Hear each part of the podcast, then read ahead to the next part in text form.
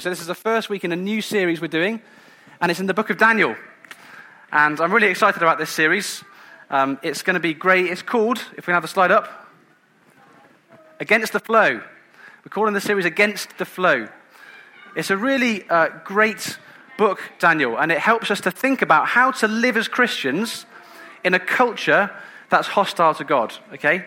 So we're going to be thinking about that a lot more over the coming weeks. The series is going to run from, from this week through to the end of uh, March, I think, two months. Don't worry about the noise, that's fine. We're really uh, glad the kids are here and enjoying themselves, so uh, don't worry about that. So, what are we going to do today? So, we're going to uh, look basically today at uh, some of the big themes from the book of Daniel, okay? So, we're going to look at two big ideas that we see from the book of Daniel. We're going to focus in on those, and we're going to think about how those help us to live as Christians, live for God, in a world that's hostile to Him. Okay. So, before we get going with that, I'd like to try and give a little bit of background to the book of Daniel, because that's going to help us as we go through. All right? So, a little bit of background to what Daniel's about. It's a book in the Old Testament of the Bible, and it's, um, it was written before Jesus, several hundred years before Jesus. And uh, Daniel lived in a place called Jerusalem. And he lived in that place just at the time it was being captured by some enemies, a, a big uh, country, uh, empire called the Babylonian Empire. And this guy Daniel lived there, and him and his friends were taken away to Babylon, the capital city of Babylonia. Now, you might have heard of Babylon. I've got a couple of uh, uh slides on the screen. You might have heard of the Hanging Gardens of Babylon. Anyone heard of those? Hanging Gardens of Babylon? One of the seven wonders of the ancient world. We don't know what they look like. This is an artist's impression. But the king at the time, Nebuchadnezzar, um, he had a wife who was from the country, and she wanted a bit of the taste of the country in the city, so he built these gardens for her. He was that powerful and that rich, he just built these gardens in the middle of the city. So that's the Hanging Gardens. Now, when Daniel and his friends walked into Babylon, their jaws would have dropped. Okay, at the time, Babylon was the biggest city in the whole world. Imagine, uh, has anyone been to a really big city, somewhere like Sao Paulo or Mexico, Mexico City, somewhere like that? Anyone been to a really big city? I've been to Sao Paulo once, and it was crazy. You, you, flow, you, you fly over it, and the plane just keeps going, and the houses just keep going. It's incredible. So Babylon was the biggest city in the world. Daniel would have walked in and seen something like this uh, the Temple of Marduk. It was an incredible feat of engineering for the day, an amazing building. And this is what Babylon would have looked like roughly at the time Daniel and his friends went there. So, really impressive city. And the strategy that the Babylonians had, they ruled the world, and their strategy was when they conquered a place, the people they conquered, they took the best people from there, the most intelligent people, and took them back and trained them up in their own universities to kind of shape them into Babylonians, to take, take on their culture. And that's what happened to Daniel and his friends. And that, Daniel's the guy that wrote this book, and we're going to be looking at over the next few weeks. So it wasn't just these amazing feats of engineering, these amazing gardens.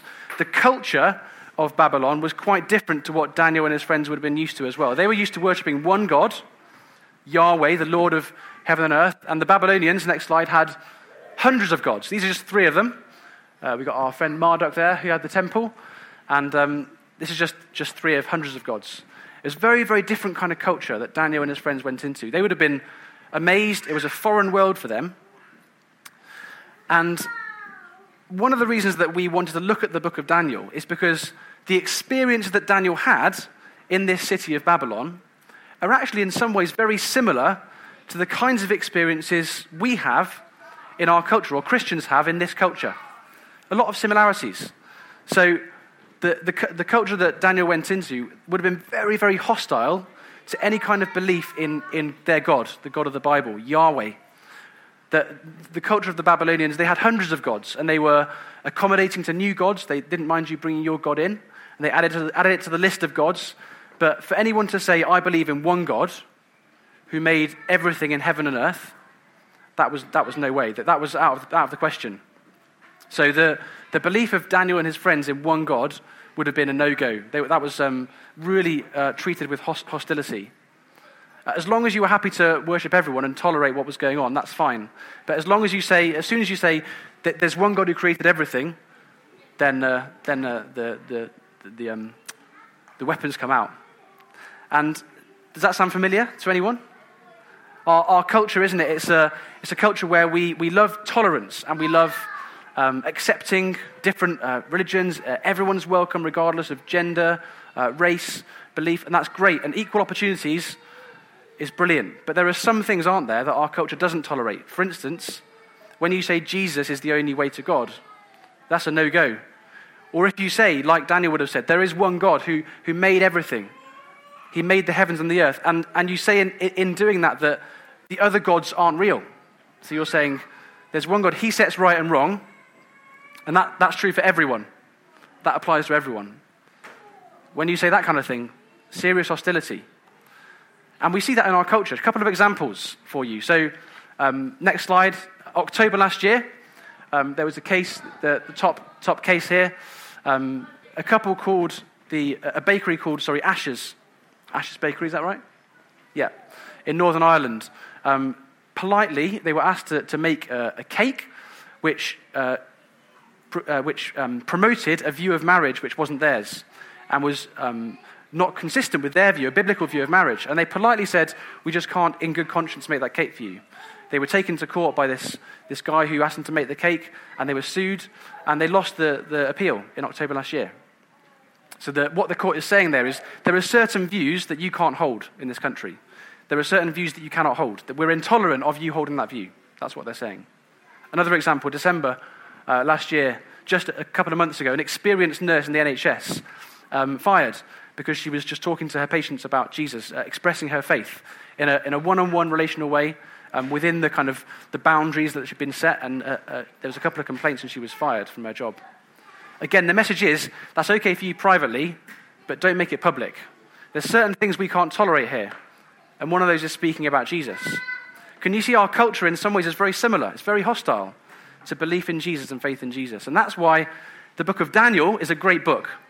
Because uh, in Daniel, we see a, a guy who stood up for faith in Jesus in a hostile culture, and he stood up for it not just privately but publicly. And he didn't just survive, he, he thrived. So, one more thing to mention before we go any further. I should have said this earlier. We've got a few crowns on the table. Everyone see a, a crown? Everyone got a, a crown that, they, that was on their chair? Um, you should have had one on your chair as you, as you, um, as you came in. So these crowns are for you. There's a, there's a few pens on the front tables. If you want to grab a pen, then feel free. Just uh, wander around, we don't mind that. And uh, I mentioned earlier, we're going to be um, talking about two big ideas from the book of Daniel, okay? So the first um, big idea I'll come to in a minute, but what I'd like you to try and do, here's a challenge for you. If you'd like to accept this challenge, um, as I go through and, and as you try and listen to me and listen to what I'm saying, if you can write down the, the big ideas that I say from Daniel, try and write them down and remember them. And if you can come to me at the end and you've got them right and you can sh- uh, hand me your crown, then I'll give you a prize. All right? So that's your challenge. So as we're going through, try and listen out. It doesn't matter what age you are, you can do this whether you're 6 or 60, and you'll get the same prize. No discrimination. So, uh, yeah, listen out for that and grab a pen if you need to. And, uh, and you, you, can take a, a few more pens and color them in and decorate them and if you want to take them away and put them on your fridge, you can have that there, and it can remind you of what we're doing over the next couple of months as we go through this, this series, and it will remind you of these big themes that we're looking at. Okay, so that's what the crown is there for. So, uh, first big idea, you ready? And this is going to be on the screen to help you remember. The first really big idea we get from Daniel, that's all the way through the book, is that God is the one who's really in charge. Okay? God is the one who's really in charge. So, the book of Daniel is a book about uh, kings and rulers, and these kings are very powerful. And these kings, uh, they control vast empires, and they can do whatever they want. And the message that keeps coming through Daniel, that keeps being driven home, is there's a higher throne. There's a higher king above those kings. God is above the gods of Babylon, He's above the kings of Babylon. And He's the one who calls the shots. He's the one who's really in charge. That's the message that keeps coming through this book as we read through it. God keeps on being referred to in Daniel as the Most High God. He's not just one God, He is the Most High God. He is the God above all, all gods. And there's, there's one repeated phrase that comes a few times in the book that captures this, this really well. It's a repeated phrase. It comes three or four times in the first few chapters. And I'm not going to tell you what the phrase is because I want us to try and learn it by playing a game. So this is the time that you get to participate, audience interaction. If my two uh, lovely volunteers could come to the front, that would be great. My glamorous assistants, Lisa and Dave. Great effort, guys. Give them a round of applause. That was great. Have a, have a little prize. Well done. There you go, guys. Great effort. Can we have the answer on the screen? Mike. There you go, Hannah. Well done. Okay, should we try and say this together? Should we say it out loud? The Most High rules the kingdom of men and gives it to whom he will. So that comes up four times in chapters 4 and 5 of Daniel. The Most High, that's God, the one true God, rules the kingdom of men and gives it to whom he will. Isn't that interesting? There's a throne above the thrones that Daniel can see. There's a throne above the king of Babylon. The Most High is the one who rules over the kingdoms of men, and he gives those kingdoms to whom he will. It's a really key phrase. Should we say it one more time? The Most High rules the kingdom of men and gives it to whom he will.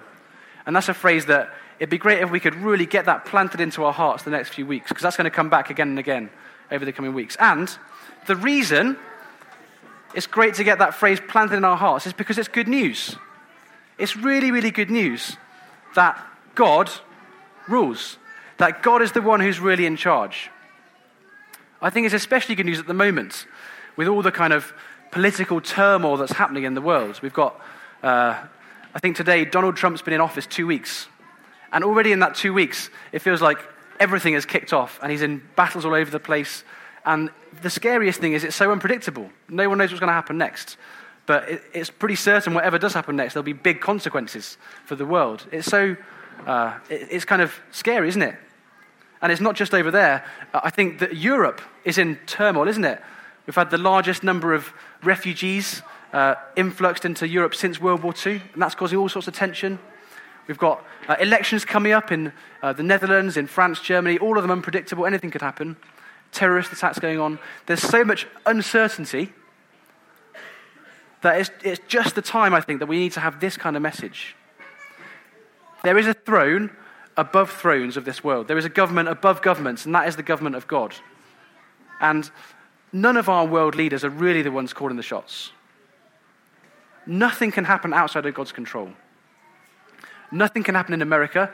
Nothing can happen in the EU. It can't stay together. It can't break up unless God wants it to, unless that's His will. And we may not understand everything He does or understand why He's doing it, but we don't have to because He's God and we leave that to Him. That's the point. And that means we can sleep at night. That means we can trust Him. That means we can rest because we know that He's the one in charge. And the reason it's so good news is because of who the Most High is. He's not just another dictator. That would be just to remove the problem one step. He's a loving father. He's a father who knows each one of his children personally and cares for us. That's why we can trust him, because he keeps his promises. Thanks, guys. Great. So we've seen that God's the one who's really in charge of this world. Not human governments, not human kings. It's God who calls the shots. That's our first big idea from Daniel. Okay, our second big idea is that because the first thing is true, therefore, God's people can go against the flow. Got that on the screen? Because God's really in charge, that means God's people can go against the flow. That's a massive theme in the book of Daniel. We're going to see that coming back again if you come back and join us in future weeks. We see Daniel and his friends constantly standing up against the culture. Whenever they're asked to do something that's, that's out of line with following God, they say no. They show amazing courage. It happens again and again. And they're able to do that. They're able to go against the flow because they know that their God is the true God, that He's the one who's really in charge, that He's the one who's in control. So there's one story that shows this this truth particularly, really clearly, and it's from Daniel chapter 3. I'd like us to go there now, and, but we're not going to read it in the Bible. We're going to do things a little bit differently. We're going to try acting it out. Brilliant. Thank you so much. Thank you so much. That was lovely. Did everyone spot that? Everyone spot those words in blue? What was it that enabled them to stay standing and face the fire? the God we serve is able to deliver us from it. They knew that God was really in charge, didn't they? They knew there was a God that was higher than Nebuchadnezzar, who was really calling the shots, and he was able to deliver them from it. But they said, even if he doesn't, we want you to know we're not going to bow down to your idol. Wow. Isn't that amazing? They were under pressure, and they were able to stand because they knew God. And we are under pressure, often, aren't we? If you're a Christian, you'll know the feeling of being under pressure. I mentioned earlier some of the ways that our culture tries to keep us quiet or stop us from speaking about Jesus. And it might be that you're facing that kind of situation in your workplace. Maybe you're facing an employer who's, who's ready to fire you, or someone, a, a client who's ready to sue you if you speak too, too, uh, too boldly about him. Or maybe it's not in your workplace, maybe it's just someone you know, a friend or a colleague, who's just anti religion and anti God. I was having a, a chat with a, a, colleague of mine a year ago who uh, became an atheist by reading The God Delusion by Richard Dawkins. And it's guys like him that are inspiring lots of people to, to be really anti, anti-God. I was chatting to him and I gave him a book and we had got talking, asked him a few questions. And um, he said, Well, why don't you read The God Delusion? And then uh, I'll read your book and we'll get, to, get together and talk about it over a beer. So I'm reading The God Delusion at the moment, 10 years after it was published. And uh, it's amazing reading the book about how much uh, anger and hatred Richard Dawkins has towards God and religion. It's, it's kind of shocking. But a lot of people share that. Maybe you're experiencing that. Maybe you're experiencing that kind of pressure from someone that you know who just doesn't like what you stand for. Or maybe it's not so um, direct. Maybe it's a more subtle pressure that you're facing. Maybe it's the pressure of someone just being a bit suspicious of you or thinking you're a bit weird. I was having another chat this week with a colleague of mine, quite a senior colleague. Um, I was telling him about uh, what I do and about the church and about how involved I am and about how much of a priority it is for me, even more than my work. And he said, to be honest, that's what I fear about religion. Where does it stop? You could get so devoted to it and you could give up everything for it. I said, well, yeah, that's kind of the point. And that's not always a bad thing. If you're following someone like Jesus, it's good to be devoted to someone like that. But he, the way he was talking just made me, made me feel like he just thinks I'm a bit crazy here. He thinks I'm a bit weird. Maybe you're ex- experiencing that kind of thing, that kind of pressure from someone that's looking at you and just thinking, you're a bit strange. Or maybe you're in school or maybe your workplace is a school. I was talking to another friend yesterday, and he said that um, he knew someone who was uh, 18, just, just finished school. He said to him, You've survived what's probably the most difficult and dangerous environment this country has to offer school. We don't think about that. It was, school was hard when I was there. I, I can't imagine how hard it is now to stand up in front of everyone and hold up Christian values. The, the school is a really hard environment, a, a really difficult environment. Maybe you're there and maybe you're feeling the pressure.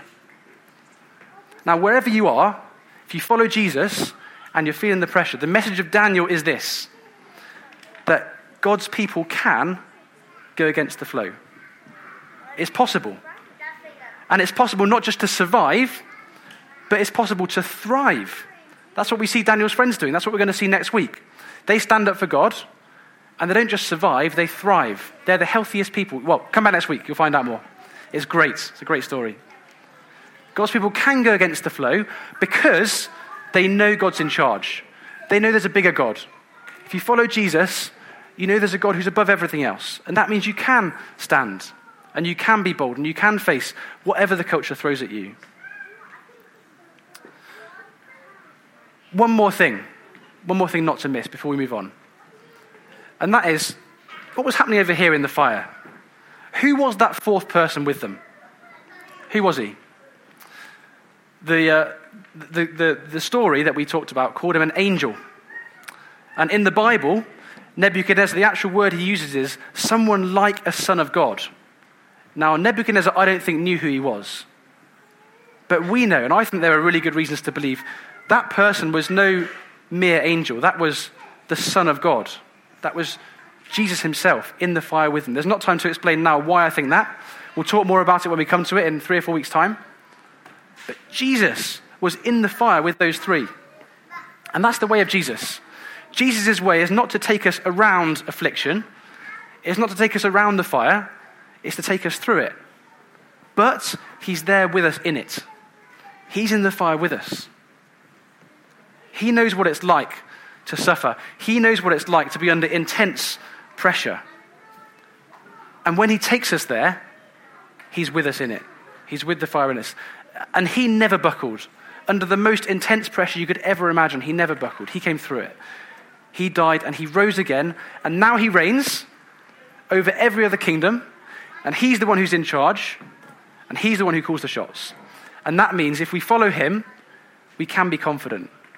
And we can find strength in him. Whatever culture throws at us, whatever people say, whatever kind of pressure you might be experiencing, you can stand firm because Jesus is the one on the throne. Now, look, maybe you're not a Christian, and maybe you're just looking in, and you're thinking, well, that feels like a kind of strange thing to say, to be able to take that kind of hit from, from society and people around you and, and, and face it and stand firm in it. And if you're intrigued by that, if you're intrigued how someone could do that and why we would want to do that, then chat to us. We'd love to talk to you more about who Jesus is and why it's so worth it to follow him. Jesus is the one who's really in charge. And that means that those who follow him can go against the flow. We can swim in the face of our culture and we can survive, but not just that, we can thrive. So why don't we pray? I'll pray and then we'll sing another song and then we're done. Father, we thank you so much for what we've been able to learn today about the book of Daniel and about you. Thank you that you are the one who's really in charge. Thank you that you are the one who controls everything that happens in this world. And thank you that we can trust you. Thank you that that means we don't have to fear. Thank you that means we can go to sleep at night. We can rest with our head on the pillow and not be anxious. And Father, thank you that you're a God who is with us in the afflictions and the trials we face, in the pressure we experience. Thank you that you're a God who cares and who has experienced it yourself. And thank you that you want to lead us through it because you've got things you want to teach us. We couldn't learn any other way. Thank you, Father, for speaking to us. We pray you will continue to speak to us through this book over the next few weeks. Would you imprint this book onto our hearts and our lives? We pray. And go with us this week, we pray in Jesus' name. Amen. Amen. So come back. We've got six or seven more weeks. It's going to be great. Over to the band.